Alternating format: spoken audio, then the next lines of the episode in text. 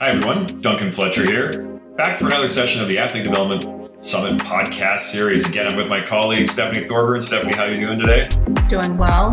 Good afternoon, everyone. Excited for another Welcome podcast to the Athlete Development today with our podcast um, series. very, I'm very Duncan Fletcher. Very esteemed pleased to introduce our next guest. The excitement After is barely making it out of the Congo Stephanie. War Very alive, fortunate experiencing South Africa right Yves after Batoba. apartheid. Yves, our guest welcome to today and his family and fled their us. homeland and moved Esteemed to Texas. guest, huh? Yes. Growing up in Texas, he Yeah, fell in love with the sport of football. No, definitely glad and to went be on to here. play Been, at the uh, collegiate level. uh, following His love for sports really since its inception. Human development led to an exciting of career in collegiate y'all in the athletics of and the National. Football League, I just love where his space, focus so, has always uh, been to honored to empower be athletes to Well, reach again, we're their fortunate full to have you. You have a holistic really unique potential. background He recently really wrote a book about his experiences set. So immigrant why America, just start off with living an American life with African I know that you have some perspectives. We have a great conversation today about building on rapport with the elite and importance professional athletes. And relationships and plus, I get a with your first-hand lesson on how how not to make assumptions and how And I know those that assumptions can impact your ability to make a meaningful sports level. connection. We also So talk about how his perspective has shaped his approach to athlete development. I hope you you enjoy our conversation. Ladies and gentlemen, with major Yves professional Batoba. Yeah, a big part of my story has been just coming from whenever I was a student athlete at Oklahoma State, really, really being involved within the athletic department,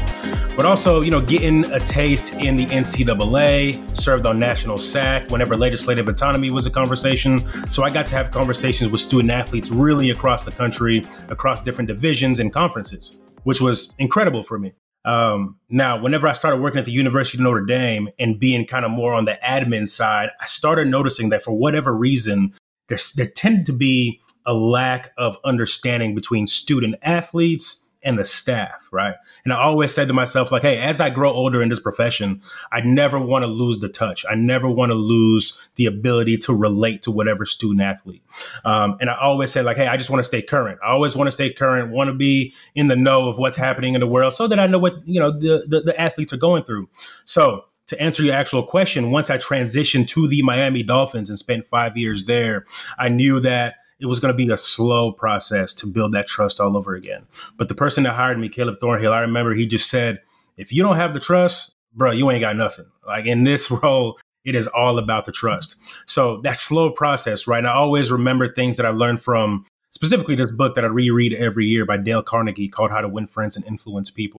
And um, you know, in this book, he just talks about the importance one of knowing people's names, and that was one of the main things that I always try to get right. Right, like not just knowing the names, but also pronouncing the names right. Right. So you have, uh, you know, all these athletes that come from all over the world. Well, really, uh, technically, like when I say all over the world, within the Miami Dolphins, we had an international players program. So I le- legitimately mean all over the world.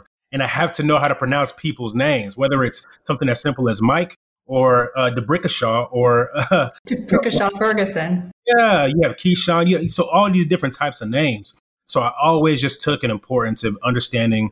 Hey, uh, in the book, Dale Carnegie says uh, the sweetest sound that anybody can hear in any language is their own name, right? So even whenever we started this conversation, right, you pronounce my name Eves, the S is silent. I don't like correcting people. I just kind of let it ride. But I have to say that um, just because, you know, I know some other people care about the names, right? I blew it right out of the gate. Unbelievable.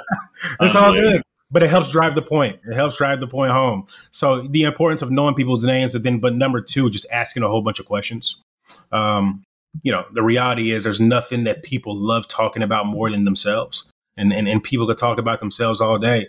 I used to tell folks all the time, hey, you want to really impress a girl whenever you go out on a date? And this advice that I used to give to my little brother hey, go to the date and then just ask questions. Anytime there's a lull in the conversation, just ask questions. She will talk 80% of the time, you'll talk 20% of the time, and she'll walk away saying, wow, that guy was such a great conversationalist. And you barely even said anything. Right. But, you know, that's how it goes. You ask a whole bunch of really, really good questions. And uh, for me, it was really um, inviting people. So within the Miami Dolphins, uh, whenever away games would take place, I kind of made it a point that I wanted to stay back and connect with the players that weren't traveling, which typically was the practice squad players as well as the guys who were injured. And I always wanted to say, hey, come over to my house, let's watch the game together. Or let's go to this restaurant, let's go to Top Golf, let's go bowling. Always inviting people to places because oftentimes in the pros, they're away from their families, they're away from their friends, they're in this brand new environment, especially if you, you if you're picking up a free agent. So um, inviting people was so uh, huge for me and ensuring that they felt like they were a part of a community at least um, you know, throughout the entire process. And then once you have that, once you have that that trust, boom, they'll, they'll ride for you. they'll ride.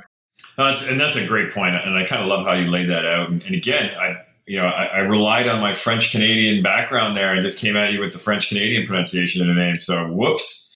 Uh, but that being said, I mean, you made some great points there, and I guess um, you know you came to the Dolphins after a pretty significant incident um, that made you know arguably national, if not international, news uh, with uh, Martin and Incognito.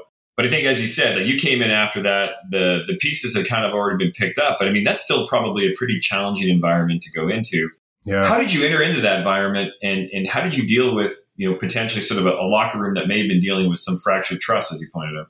Yeah, um, I would say that one of the biggest pieces um, of that entire case was, hey, how can we be proactive and ensure that something like this does not happen again? Because it did become a national conversation, especially around the topic of bullying right? Bullying, mental health, um, substance abuse, like all these things came into place. So once I got to Miami, we already knew that because of the destination that we were in, it's an easy place for people to get in trouble, right? With anything. We're in South Florida and you're 22 years old, people stay and do all kinds of things.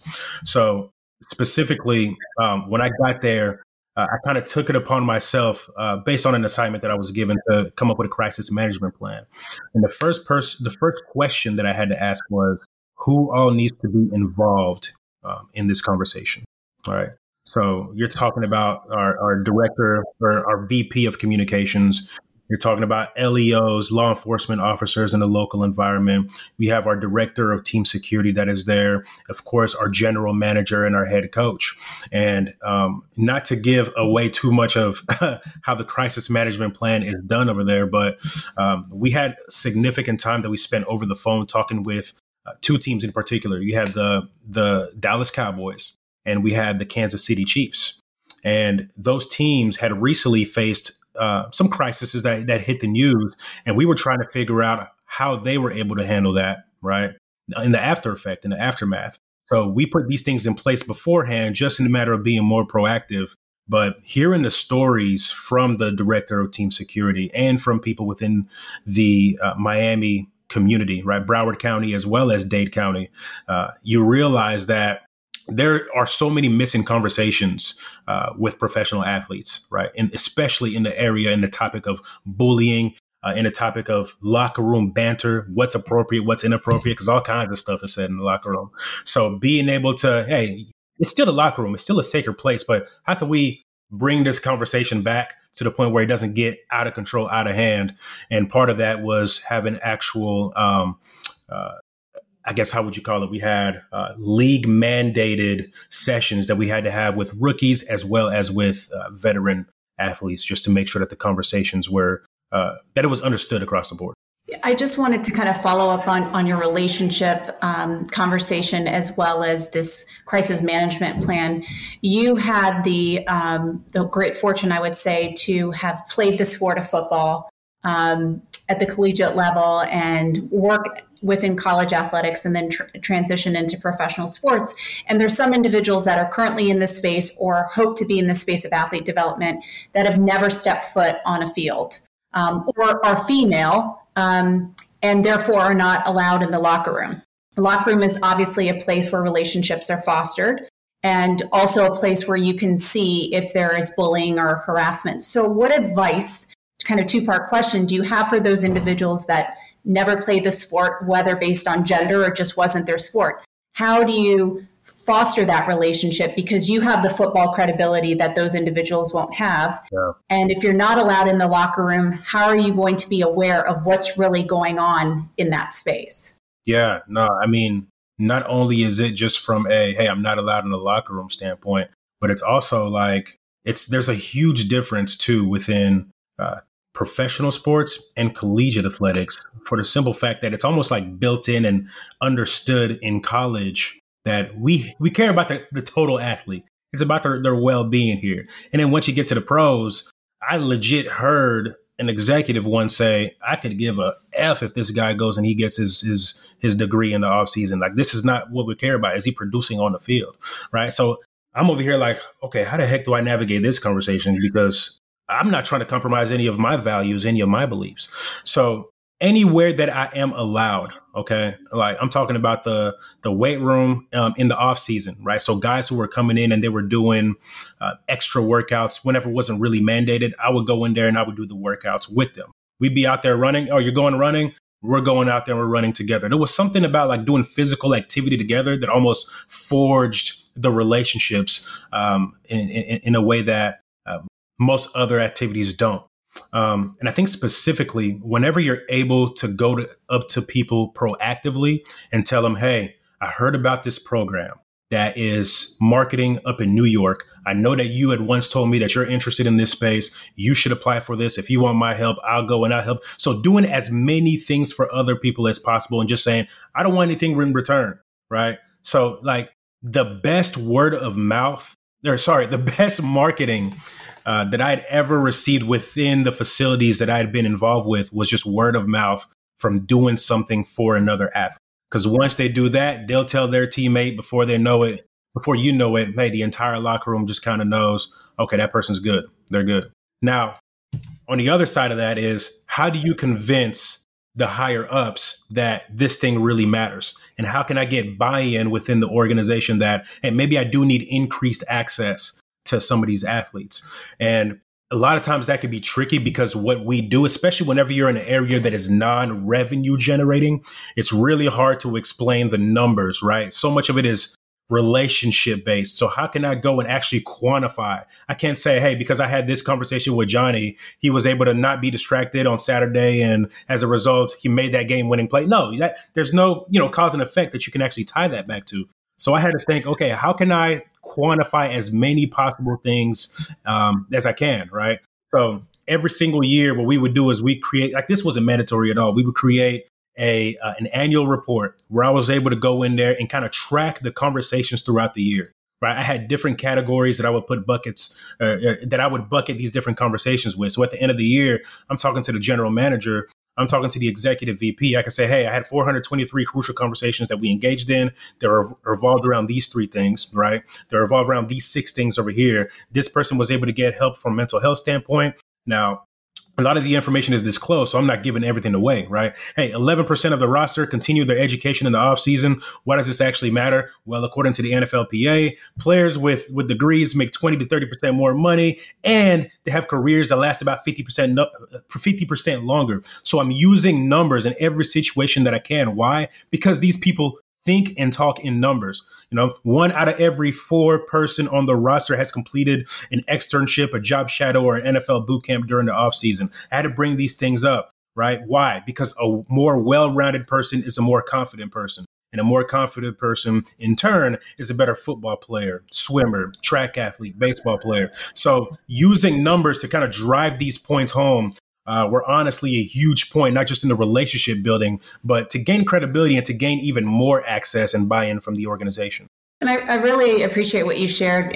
It actually goes back to knowing someone's name. And so, for those individuals that are trying to break into the industry, taking the time to know someone's name to show that you're interested in them. So, you talked about the marketing, finding out what they're interested in, and then they're able to take a step back and say, oh, they actually do know me. They do know what I'm interested in, helps foster that relationship. And then on the business side, when the ownership sees that you're able to bring statistics and numbers, they see the value and in turn give you more access. So again, all about relationships. And I think that's important because when you have the relationships, you have the access. When you have the access, you get the information to hopefully mitigate any issues. And, and, and could I add on to that? Like that same person that I remember that said, Hey, I don't give a crap what this player does in the offseason. Once the team owner saw that what we were doing was valuable, that's when everything changed within the organization. Everybody wanted to be involved with what player engagement was doing, right? Because we had this thing what was called the, the Dolphins Business Combine. And it was essentially where players would go up to New York City. They would look at all the different array of businesses that are, the team owner, Stephen Ross, was involved in. And they got to do job shadows. They got to pick the brains of, honestly, some of the most powerful, powerful people in business.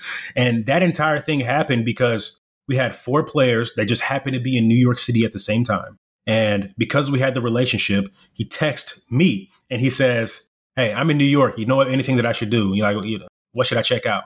And I'm like, well, our team owner's in New York. Let's talk. Let, let, let me hit up the team owner's assistant and see if he can go by the offices. So that led to four players going and checking out the offices over the span of two days. And then because the owner and his friends were so happy and glad that they were up there. They took him on a yacht. They went and got, you know, wine and dine. Like all this stuff was happening. And in fact, whenever he was leaving to go to come back to Florida, um, he was so worried that he was going to miss his flight. He was like, "Hey, I got to get back. We're on a boat right now. Like we got to go so I can make it to the airport." And the owner goes, "Nah, it's cool. Like we'll just take the helicopter. Like we'll make sure that you get there." And they drop him off literally right in front of the terminal, like right in front of the porter that he was supposed to be at, caught his flight, and he was all right. So he gets that incredible experience. And whenever they told us about it, Caleb and I, we went into the lab. That's what we used to call it, which was really just his office. It was the lab.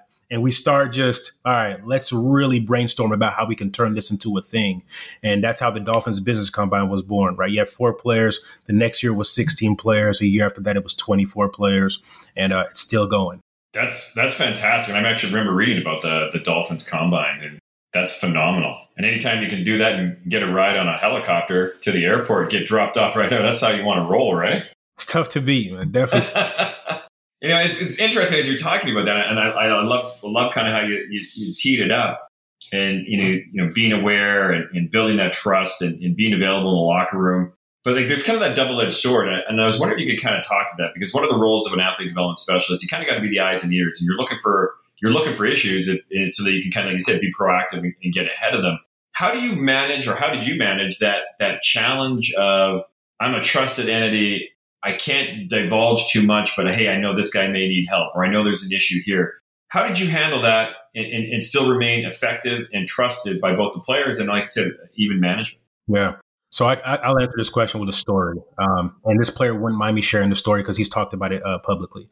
But I'm, I'm still not going to say his name. Just you could probably Google it and find out. But he was a linebacker, University of Michigan. He comes down to the Miami Dolphins. He's a rookie, and he asked me to go into the office. Hey, can I can, can you can I go into your office, man? I just got to talk to you. I'm like, yeah, man, of course. So we go in, close the door, and he says, Hey, there's only one other person that knows about this. It's me. Uh, it's my fiance. She knows this, but I'm thinking about quitting football. I'm like, thinking about quitting? Okay, so why is that? So he talks about, hey, the only reason why I'm here is because everybody else has put this pressure on me. For the last two years, I really haven't loved the game, but I was team captain. So all these other people have expectations of me, but God, this thing is making me miserable. Don't like being here whatsoever. So we come up with a plan about like, hey, here's a timeline, right? Here's a timetable. After this date, if you still don't like it, we can go and we can have a conversation um, with the with the head coach about how we can navigate the space. Now, in the back of my head, the whole time I'm telling them this, I'm like, yo, our GM has to know because this affects the roster, this affects the salary cap. And I have to make sure that, like, you know, the proper communication methods are in place. So I told him straight up, hey, at some point, we got to make sure that we tell the GM if you do decide not to do this, um, in all transparency, like, I want to make sure that we're good over here, but we also got to make sure that the team is good. And he completely understood that. Um, that transparency um, was so key and it was so critical because it's so important for them to know that one, I ain't no snitch. okay. So, like, I'm talking to you. Hey, this is a trusted conversation. I'm not going to tell this to anybody else. But number two, I just want you to know if I do tell somebody else, you're aware, right? Like, and we're going to come up with a way that we can tell that person together, right? So that way it's not just me doing all the talking. So, long story short, we have like a six week break in the summer. He comes back right before training camp starts. And he said, the entire time while I was on this trip, I was dreading coming back. I think that's the end of my career. Like, I, I, I don't want to do this. I'm like, okay, cool. I get it. Let's go and talk to the head coach. It was Adam Gase at the time. So we go up in the office together. We sit down. We go over to the general manager together. We sit down and we said, okay, we're going to put you as a retired player. That way there's still availability because this guy had a lot of size. He had a lot of size and speed. So they still didn't really want him to go, but they just said, in case you decide to come back, this door will be open. But this is what we have to do right now within the roster and, and, and, what the CBA allows us to do. So we said, okay, let's go about it that way. So yeah, to answer your question, it's hey, that trust has to be there to know like, hey, this is a safe space where you can talk to me, but also within the organization, um, I had to make sure that they know, hey, if I don't have the trust of the players, ne- nothing that I do is effective. So there's a lot of information that is confidential that I'm just quite frankly not going to be able to tell you. But anything that is pertinent it affects the team at large, we're always going to figure out a strategy to make sure that um, that you're protected. Following up on that question from a trust perspective, um, now switching to the collegiate side, after working with student athletes on campus, who would you recommend um, in terms of other professionals that the athletes um, or the coaches should reach out to if, if they're concerned or aware of something that's going on? Yeah. Who would be a good point of contact on campus? Honestly, the first person I always tell the athletes to talk to is who they have the best relationship with. Like, who is? Because you just never know, right? It could be a professor, right? It could be, um, it could be their coach, or it could be the where they don't even want to talk to their coach because they think it's going to affect their play or whatever, right? If, if it's one of the other administrators, like you just never know. So I always say, who do you have the closest relationships with? Now, after that, um, honestly, whenever I started working at Notre Dame, this was back in 2014, and I was not a big believer in uh, in psychology. I wasn't a big believer in just the whole mental wellness of this whole thing until I actually went and sat down and spoke to a clinician. And uh, by the end of it, I was like, "Oh wow, this is real." You know, like not only was I able to get some stuff up, stuff off my chest, but I was also equipped with ways that I can better handle this. So I always recommend people to go and speak with uh, a mental health professional who can at least help them process some of the thoughts and some of the emotions. Uh, just two weeks ago is something that you know a guy again was considering uh, quitting football. There's so many people that want to quit football that don't feel like they can. Like it, it, it's so crazy the amount of pressure that is put on these uh, on these young men especially whenever they first transition into the pros, because a lot of teams actually do it on purpose. They want to put a bunch of pressure on them to see who can withstand what. So I always tell the guys, hey, what I don't want is for you to make a decision because of how you feel in May 2022. And then three years later, you completely regret that decision. So give yourself the best chance, right? Go talk to the team psychologist who is there to help you. It is not going to report any of this back to the team. Make sure that you are taking advantage of every single one of the resources. If it's not the team psychologist, I'll help you find somebody else outside of the team. But you have to give yourself a chance. And if after that you still don't feel like, hey, this is something that you want to continue doing, or you need additional help, all right, now we can we can pivot. We can find another route and call an audible. But um, yeah, the person that you're the closest to, and then let's find a professional that is actually trained. I think that's maybe a, a, great segue into kind of talking a little bit about your your personal history and how you kind of came uh, to have these the, the, perspective that you have and the experiences that or the experiences that sort of help build you to who you are in terms of who you are today and the work that you've done now as an athlete yeah. development specialist. And I know you wrote a book about it, and, and would love to kind of maybe have you talk a little bit about your experience coming over to the U.S. and how that's maybe framed up uh, a lot of the, the, the the skills and the tools that you bring to the table in order to be effective in building relationships with, yeah. major professional athletes. No, absolutely. Like so, yeah. As you mentioned, I wrote my book, uh, "Immigrant American: Living an American Life with African Perspectives," and in the book, I, I share the story about me, you know, being born in the Democratic Republic of Congo, moving to South Africa because of a war that had broken out. We actually had to crawl on our elbows and knees while bullets were flying over our heads um, to make it out of the country. And, you know, by the grace of God, we made it to South Africa. And in South Africa, it was post apartheid. So horrible experience over there, right? White folks didn't like us because we were black. Black folks didn't like us because we weren't South African, right? So just terrible experience. Probably lived there for about eight months before we moved to the great country of Texas, which is which is what I like to call it arrogantly. Uh, so you move to Texas and you fall. I fall in love with football, and in falling in love with football, I knew nothing about intercollegiate athletics, right? My whole experience was, hey, you better make sure that you get good grades. And in Africa, I don't know how many Africans y'all know, but in African homes, they'll tell you you have four career options. You could be a doctor, a lawyer, an engineer, or a disgrace to the family. And that's it, right? So I didn't become any of those other three. I'm the disgrace to the family, right? I always call myself the great disgrace. The rest of my siblings are, are, are in those fields, but um, it's, it's it's amazing because I thought that I could just go to college, get enrolled, try out for the football team, and you know start playing. I thought that's how the whole process worked. I didn't even know you could get a scholarship to to play intercollegiate sports. So you know went to Oklahoma State, and while I was there, I was fortunate to eventually earn a scholarship uh, after I walked on with, uh, with head coach Mike Gundy. But so much of my experience has to do with understanding uh, cultural competency right? So we come from Congo, South Africa to the US, and I'm living in the inner city whenever I'm in Irving, Texas. And then from the inner city, I moved to the suburbs where I'm like the only black dude like in the entire town. It felt like, and I'm like, okay, so you know, how do I relate to these people? And when I say relate to it, is how do I speak their language and make sure that they can understand what I'm trying to say? I wasn't fluent in English for the first two years that I was there. So the only way I knew how to express myself was to fight whenever somebody was picking on me, right? Until, you know, you learn how to speak the language and you can defend yourself with words. But, you know, I'm listening to, you know, to all these white people talking about Seinfeld and all this stuff. I'm like, I don't watch Seinfeld. I have no idea how to relate to what you're doing. But, um, you know, as you become friends, as you learn and, and you start picking up these shows, it becomes like an organic, genuine conversations that you start to, that you start to have. And that experience actually allowed me to really, really relate to people from all different parts of the country whenever I was at Oklahoma State, to where, you know, whether you're rich, poor, black, white, you know, wherever you come from, all right, like I know how to relate to you. I, I, can at least speak your language and I know how to make it to where I can at least understand some of your culture, right? Learning the culture. So that's why it was such a it was almost like a culture shock whenever I went to Notre Dame because being there was a whole different experience from what I was accustomed to. But I just had to rely on those same skills. Hey, learn to speak their language, learn the culture, and help them understand you uh, as well. And honestly, that has been something that has really, really served me well. Um, and most importantly, just like understanding always, hey, how do I get over myself?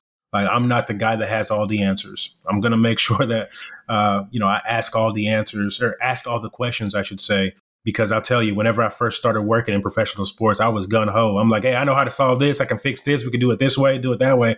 And everybody's like, shut up. You have no idea what you're talking about. So, uh, you know, learning just how to hey, forget your ego and support the leaders within the organization, help them keep the vision, help them keep some perspectives, and, make sure that um, um, I understand myself. Right, taking a whole bunch of different assessments, the DISC assessment, I'm talking about the Enneagram plan, like all these things, understanding myself to my core better than anybody else knows me. And then uh, understanding how I work best with others uh, really, I would say, allowed me to, to thrive in a role like this one. So, uh, two questions. One is as I'm thinking about your international background and sport um, in the United States, has most certainly become very international. You talked about the Dolphins having that group. Um, I'm sure that they were able to connect with you uh, because they saw you as someone that has probably experienced some of the things that they're going through. Yeah. And many of our athlete development specialists are working with an international population. Any uh, tips or suggestions to help with that transition with those athletes? Yeah. And maybe shed some more light about the group within the Dolphins. Maybe that could be um, something other entities could, um, you know, mimic. Yeah, I would say number one is share your story uh, more than anything, any chance that you get to just be vulnerable and to talk about the hardships that you went through, there's something about that that just connects you with others. So any opportunity that I got, I would talk about, yo, I don't have it figured out. In fact, this week right here sucks. Like I've had a really tough week. Um, and, and, and you'll be surprised one by how they try to encourage you and that builds a bond in the way that now you all connect. It's like it's my job to encourage you and to help you become a better person. And here you are pouring into me. So there's something there about just the vulnerability of allowing yourself to be open. And um, sorry, the, the second piece to your question, you were talking about that group, right? That international players? Yeah, just you know, we have we're we have global partnerships. So there are individuals that are part of this group um, from Australia and the UK that are working with athletes from all over the world. So this international group that you had with the Dolphins, can you kind of share a little about that? Maybe it's something that other groups could replicate to help with that international population transition and acclimate better. Yeah, I think there's one thing to address the group as a whole, right? Like there's definitely some good takeaways, some good tidbits whenever you have your your sessions with them. And then it's a whole nother thing whenever you can get to small groups and to one-on-ones. I think that's where the impact really happens. So one of the things that we implemented was actually a pilot program. Uh, my last year with the Miami Dolphins was called the Breakfast Club. So the Breakfast Club was every Friday. Friday was a slower day. And while the active players were out there doing the walkthroughs and whatnot, you had everybody else that was either doing treatment, that was um, uh, not really involved in the playbook for that week. Um, that, that that plays a toll. That takes a real toll on these guys whenever they live, eat, sleep, drink football, and you're telling them like, "Hey, right now you're not good enough to actually see the field." So during this breakfast club was on Friday mornings. Whenever walkthroughs were happening, we would make sure that we were with this group. Uh, we'd be in the players' lounge, and we'd be in a circle. We would have our team clinician as a part of that conversation.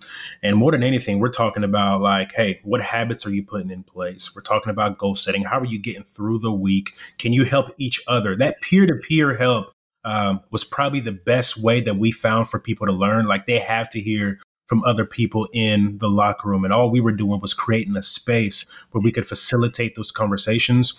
And, uh, you know, the hired professionals, team clinician, for example, was able to chime in and give some tips as well, right?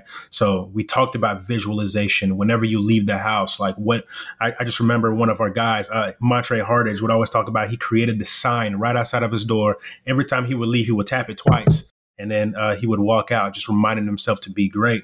So even to this day, whenever I'm talking to him, I call him Montre two times because he always tapped it twice. I'm like, hey, two times, you good? So, you know, just little things like that created and forged a bunch within that group.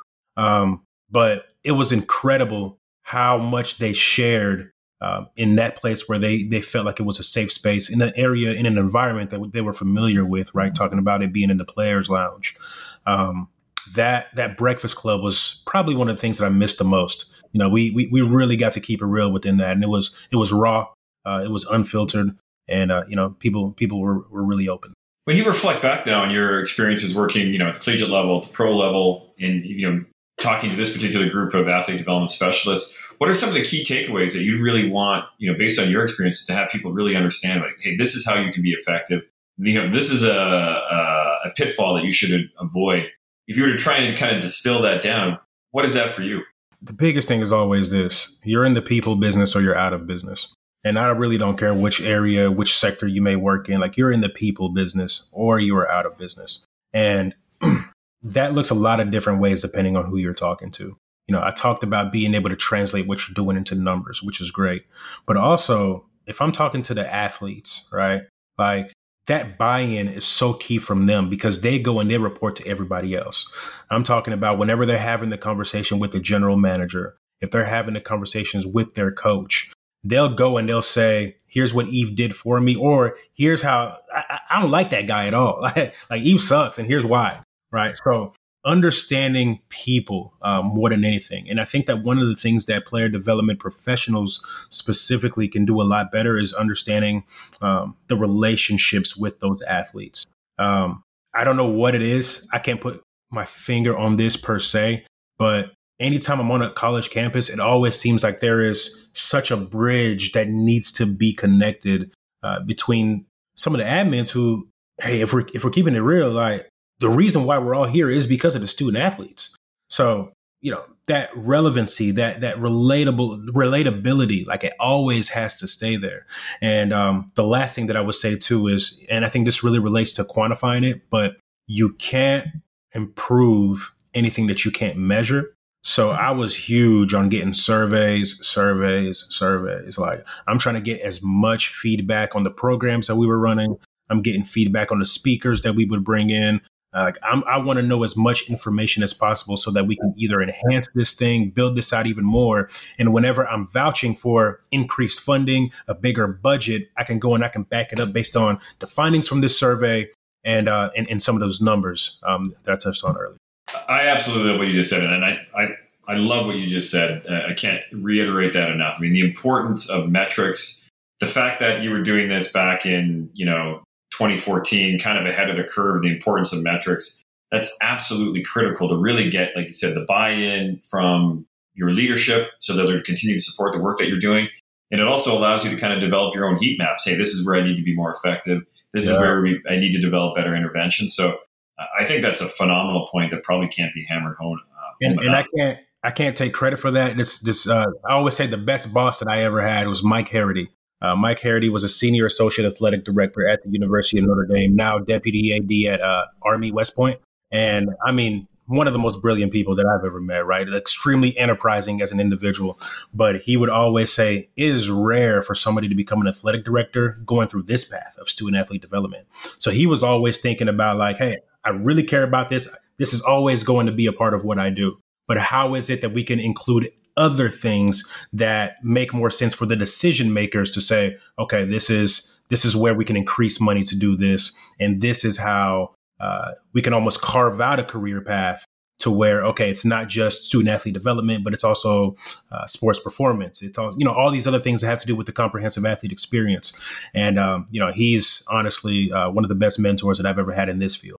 And out of curiosity, you know, one of the things I think is interesting about the space of you know player engagement and athlete development is that we find ourselves as kind of this hub. You know, the idea is that you know we're interfacing with the athletes, and there's going to be different things that we're going to need to help connect them with. What was your experience in terms of working with, like you've already kind of talked about, you know, obviously ownership, leadership, uh, or sort of general management. You've talked about, um, I think you've talked about like the the the psychological services you're trying to get access to. Mm-hmm. Can you talk a little bit about your experience in working with some of the things that maybe outside of the norm, like whether it's doctors, psychological services? How can player engagement pro- professionals be more effective in, in interacting with those folks and helping athletes understand the value that those people can bring to the table for them? Yeah, uh, I would say one of the biggest things is one one to make sure that I always had all the information, uh, because the last thing that a player would want to do is have to talk to 30 different people to get an answer. And I always want to make sure, hey, let's sit down so that I can actually help you do your job better. So if you're talking about doctors, talking about dental, or you're talking about somebody over in the ticketing office, even like, hey, let's sit down, let's have this conversation so that um, you know I can make your job easier. I can alleviate some of this process. Um, one of the biggest careers advice that I ever got whenever I first got into this space was make sure that you make your boss's job easier. So go ahead and alleviate some of their pressure. So I'm gonna go in. I want to be a key holder of information so that athletes can almost view me as a one-stop shop. You know, I, ha- I have all this info, but um, I would say even more than that, it's hey, just so you know, every single time that we have these conversations, it's almost like you're collecting points, right? You're just getting little buy-ins, little buy-ins. Oh, you want me to? Okay, yeah. Let me talk to the ticket guy. I'll make sure that I can get your family seated over here. Do this, and you're just doing this, these little things to hook them up, so that whenever the off season comes around, then I can say, hey, I'm gonna need some of that back. I'm not doing this because I want something from you, but I'm doing this so that we can uh, help you become better, right? Hey, I did all these things. Oh, remember that time that you asked me about the ticket? look, I really need you to go back and, uh, and, and take this one class at the University of Florida. They have it. They're offering it online. Just just do this one thing. It's for your own good. And for most people, they'll be just like, yo, I'm not doing that, you know. But uh, you know what? Yves did hook me up throughout the year, so you know you're kind of using that as a way to create you know some leverage. Um, but I definitely did that a couple times, and uh, uh, players were always very appreciative of that. But uh, understanding who the key stakeholders are within the actual organization, having conversations across the board, saying who all needs to be involved with this particular topic. Because the reality of it is, a lot of these people within these departments, like interdepartmental individuals, they legitimately want um, to to help the athlete, right? So you can say like, hey, if you can be a part of this career assessment, this career program that we're doing, like how much better is that for you, right? In the work that you do, and people go and they'll tell those stories about that one time that um, whenever the parents came in to, uh, you know, help them learn as much about the student athlete experience. Well, the nutritionist was really involved with that, and they helped not only the the athlete get better n- nourished, but their parent was able to take some of this information back to their community and say, okay, maybe we need to cut back on the deep frying or whatever it is, right? So um, anytime that we would come up with any type of program, and one of the first questions I would ask was, who needs to be involved in this project? That's fantastic. And then I guess one of the questions I want to ask is, where do you think the field's going now? where is it going? Uh, it's it's almost to a point to where it's uh, it doesn't make sense not to have um, that individual within the space. And I think right now you're starting to see it to where there's at least one person there, but it needs to be built out to where it's a full fledged team uh, that is involved with this, and at, at, least people from other departments having kind of their hand in this thing. But it's way too important not to, especially uh, the more that we learn about uh, whether it's mental health, whether it's financial literacy, whether it's leveraging your identity in order to create branding opportunities. When you talk about NFTs, like whatever it is, college with NIL, like all these things um, ultimately all come down to the relationships that are had with uh, with the athletes. So, uh, it, I mean, it's, it's too crucial. It is too crucial of uh, of a position to be ignored and not to be invested into. So um, I actually I, I, think the future is bright. I love the direction that the comprehensive athlete development space is going, and I'm excited to see how it turns out. Well, uh, that includes Stephanie and I for sure, because I think uh, it's uh, it really is kind of continuing to, to move towards the center and the core, in our opinion, of the service structure that's needed within a within an athlete environment. Uh, and to kind of bring it back to your book, I mean, I'd love to kind of get your, you know, that is not a uh, that's not an easy project. What prompted you to write the book, and and, and how's it gone for you in terms of on, now that you're on the other side of having completed it? Yeah, you know, a friend of mine randomly texted me one night and said, Hey, my wife and I were randomly talking and said that you're one of the best storytellers that we know. And I was like, This is such a random text. But I remember screenshotting it. And uh, I just, I don't know, there was something about that that really meant a lot to me. It's something that I practice, is storytelling. So I always kept it. And then whenever the pandemic hit and quarantine was happening and everybody was just sitting around, I was like, Hey, this would be a perfect time to kind of write this book that I'd been thinking about. And I didn't necessarily know what I wanted the book to be about until one day I was speaking. A lady comes up to me after I spoke and she said, I would like to hear more about your journey, like your life story. Like that's something that you, you kind of breezed over, but you didn't really touch on, um, you know, what it was like for you and navigating the space with, you know, coming to the United States and at home felt like Africa, but then outside of the front door, it felt like America, right? And navigating that world. So I was like, man, I never really talk about that. I, I, I, don't talk about that ever. So once I actually wrote the book, gosh, the entire process of writing took about four months. Uh, what I was doing was I was waking up at five in the morning and writing until 10 a.m. Um, every single day except for Sundays. So I would just do that every day. So even whenever I had writer's block, some of the advice that I got was just put something on paper. Like you can go back and edit it later. But the toughest part is to make sure that it is written out. The editing will take place. So I just did that like religiously for four months. And then two and a half more months of editing took place after that. And the book was finally released. Um, so yeah, it was, uh, you know, I'm, I'm, definitely proud of it. Did not expect it to, to be um, as successful as it was, honestly. Like it was uh, on the bestsellers list, I think was number 23 and um, new releases list. And then eventually um, got some pretty good speaking opportunities to where I'm speaking to immigration and uh, refugee um, uh, organizations. So it's been uh, it's been incredible. And, and and I guess the last question in that same vein is it has it reframed your perspective on your experiences by going through that process of sort of putting your story down? And, and is there a lesson there that you think is relevant to professional athletes or even elite amateur athletes coming through the NCAA? Writing this, the process of writing this was so therapeutic. I had so many memories of what I remembered, you know, the war, bullets. You're talking about my sister almost dying because somebody thought that she was somebody that she wasn't. Um, coming to the United States, being bullied, uh, all the jokes that people had, and asking my siblings about their perspective on it. And they remembered it completely, well, not completely different because it was still the same story, but getting their perspective of it, I was just like, wow, I never would have thought. And you know what? You know what's so crazy? I never even thought to ask my parents what it was like for them whenever they thought that all their kids were going to be dead. Like I sat down with them. Um, what was really cool is I was actually in Congo. I went back to Kinshasa. I was in Africa and we sat down and uh, they were telling us about our family history. Like there were so many things that I didn't know. Like my my father's my father's father, right? So my grandfather was actually outcasted from his land, sent out to the east side of Congo, and while he was over there, um, it was still under Bel- uh, Belgian rule, right? It was still a Belgian colony. So my dad was actually born into slavery, right? And um, you know all these Belgian owners. And shortly after, we ended up getting our independence, but it wasn't a real independence. And I'm just like, yo, this is so fascinating, but this is my story. Like I never knew any of this. So I think one of the biggest lessons there is to actually take the time to one talk to your elders, like speak with your elders, know who you are, right? Um, and you'll be surprised by you know how much confidence that gives you as a person whenever you get a total story of yourself as the individual. Uh, but also too the importance of reflecting. Uh, that's where I talk about it being so therapeutic because when I actually took the time to stop and reflect, it led to me getting new information. And when I applied that new information, it led to new experiences. And with that new experience, I was able to reflect on that. And it's almost like a cycle. And I think that's how transformational change happens, right? You reflect on it, get new information, apply it, reflect on that, get new information, apply it, reflect on that. And honestly, it's it's made um, I would say life just a lot more uh, worthwhile. That's fantastic perspective for sure. Stephanie, any last questions from you?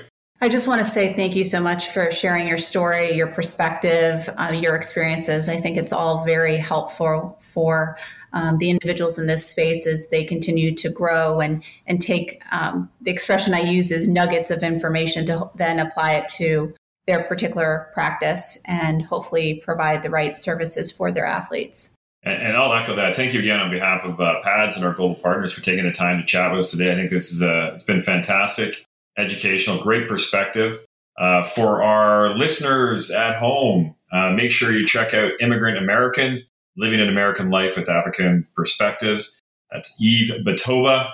Make sure you check that book out. And again, greatly appreciate the time and energy uh, that you brought to this conversation today. Thanks a ton, Yves. Stephanie, Duncan, Pads, thank y'all so much. Uh, I was excited to be on here, so definitely appreciate y'all. Thank you. Thank you very much.